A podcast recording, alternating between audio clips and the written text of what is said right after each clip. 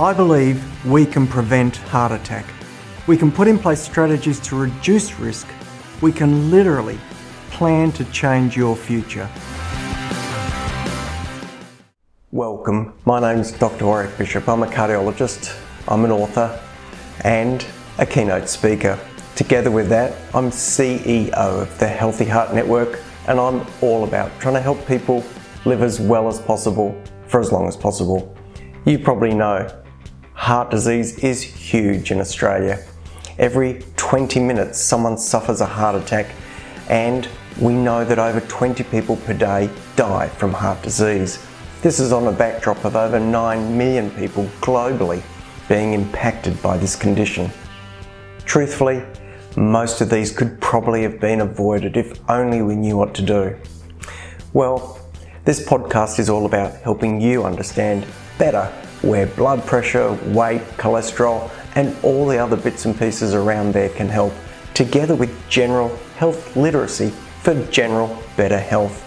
I am on a mission to impact not just heart health but general health on a global scale. If you enjoy this podcast, I would be honoured for a five star review and you can share it with your family and friends. Who knows? It may well save someone you love. Hi, my name's Dr. Warwick Bishop, and welcome to my podcast and videocast station, and thank you for joining me. Look, today's podcast is an interesting one, an article that came past me just recently, and uh, well, I thought I'd share it because I hope you find it interesting as well.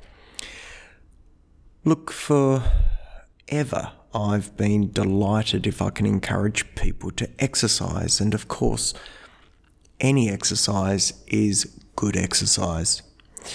And having a routine or a habit is a great way to make sure you fit that exercise in, because if it's part of your routine, you'll likely follow through on it.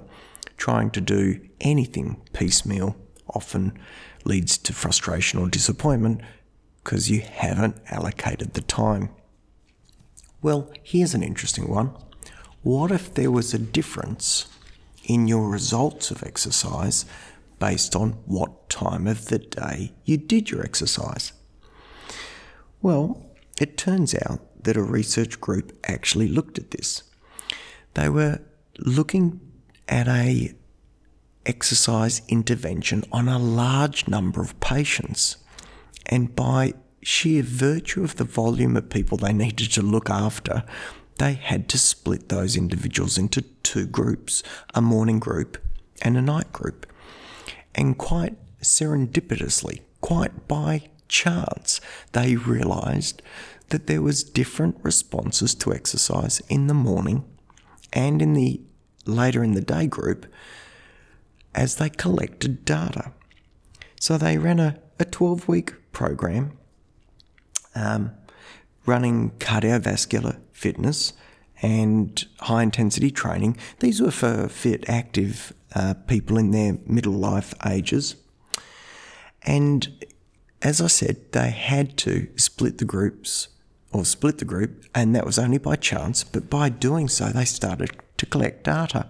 And very interestingly, on the same programs, what they found was that women who exercised in the morning were more likely to lose fat and build muscle than women who exercised later in the day. Now, this didn't mean that um, you wouldn't build muscle if you exercised later in the day and the, the changes were only minor, but nonetheless, a very, very interesting observation. Well, what do you say about men? Were men impacted as well? Well, it seemed from their research that if men exercised morning and night, morning or night, they tended to lose about the same uh, body fat and tended to gain about the same muscle. So it didn't make a great deal of difference in those parameters. However, the researchers clearly demonstrated that men who exercised in the evening had a better reduction in their blood pressure a better reduction in their cholesterol as well, and overall reported less fatigue. So there you go. If you're thinking about trying to time your exercise, you might think if you're a lady wanting to maximize your fat loss and muscle gain results, you might exercise in the morning. And if you're a male wanting to maximize your blood pressure response, cholesterol, and keep as energetic as possible, you might uh, shift your exercise to afternoon, early evening. The researchers pointed out that one of the benefits of exercise and doing exercise at the same time each day is it helps regulate your circadian rhythm and therefore improves sleep. And this is even um, magnified if you're able to incorporate sun exposure, because that sun exposure will tie in with your melatonin, uh, pineal gland and melatonin, and again with your circadian rhythms and ensure better sleep quality. So we've known for a good, good period of time that any exercise is good exercise. Doing it regularly is fantastic. Doing it in the sunshine and fresh air is preferable if at all possible. It certainly helps with sleep and overall general sense of well being. But if you're a lady, you may well get more bang for your buck if you exercise in the morning. And if you're a man, you may get better blood pressure, cholesterol, and energy levels if you exercise in the evening. I thought that was fascinating. It turns out I tend to do most of my own exercise later in the day, but that just happens to fit with the way work is, but it works for me. I hope you found that fascinating. I certainly did. If you have any queries or questions, drop us a note.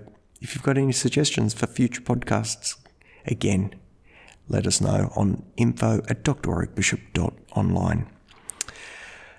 Again, thank you for joining me. And till next time, I wish you live as well as possible for as long as possible. Take care and bye for now. Ever wonder what your risk of heart attack is? After all, it is the single biggest killer in the Western world. It accounts for 9 million deaths globally and the scary thing is, it seems to be able to affect anyone.